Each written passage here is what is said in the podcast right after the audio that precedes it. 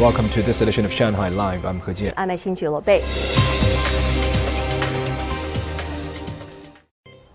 The investment promotion season in Shanghai came to an end today with 8 final projects announced.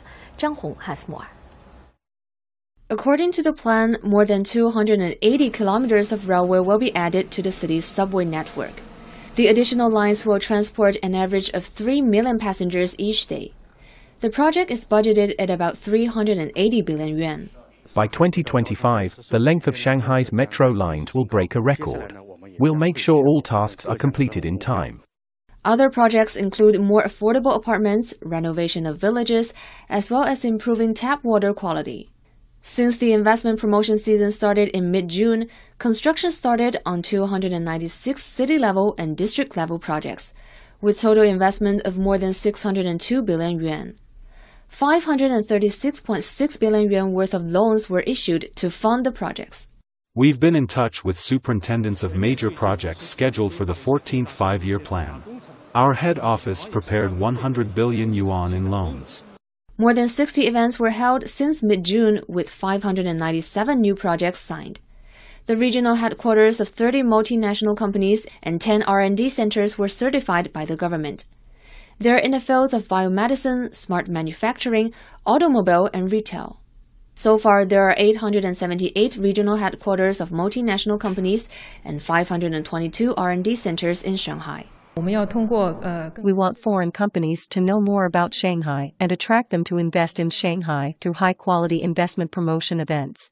During the investment promotion season, fixed asset investment increased 8.7% in July year-on-year and 9.9% in August compared to the same period last year.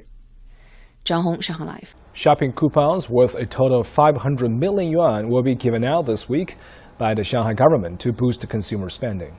People can apply for the coupons starting today using Alipay, WeChat Pay, and UnionPay.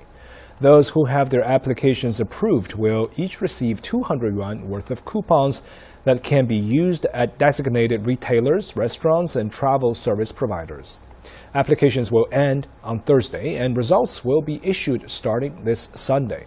The coupons will be valid for 20 days. A total of 2.5 million residents will win the coupons, 500,000 more than the first round.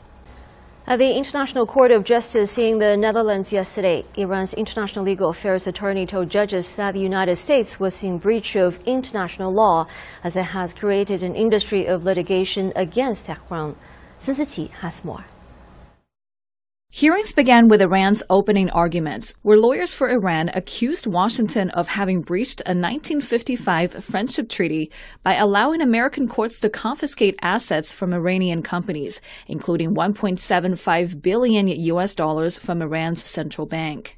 The United States has created an industry of litigation against Iran and Iranian companies.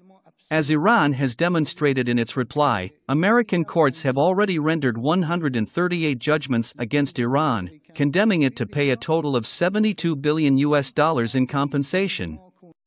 The proceedings will continue tomorrow with opening statements by Washington. In 2016, Tehran filed a lawsuit at the International Court of Justice after an American district court judge found that Iran was responsible for the 1983 bombing of an American military base in Lebanon, a claim which Iran denies. The U.S. Supreme Court then ruled that money held in Iran's central bank could be used to compensate the 241 victims of the Lebanon bombing. The International Court ruled it had jurisdiction to hear the case in 2019, rejecting an argument from the United States that its national security interests superseded the 1955 Treaty of Amity, which promised friendship and cooperation between the two countries. The International Court of Justice is the United Nations' highest court that deals with disputes between states. Its rulings are considered binding, though the ICJ has no power to enforce them. 孙思琪，上海Live。